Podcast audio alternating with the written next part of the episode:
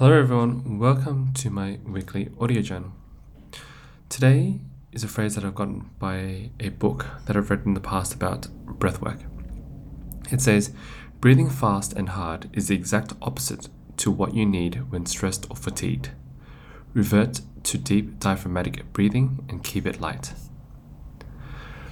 Now, my friend Brian Lai often shares about how your breath control controls your life when you're fatigued, when you're stressed, when you're going through anxiety, or has a particular breathing pattern.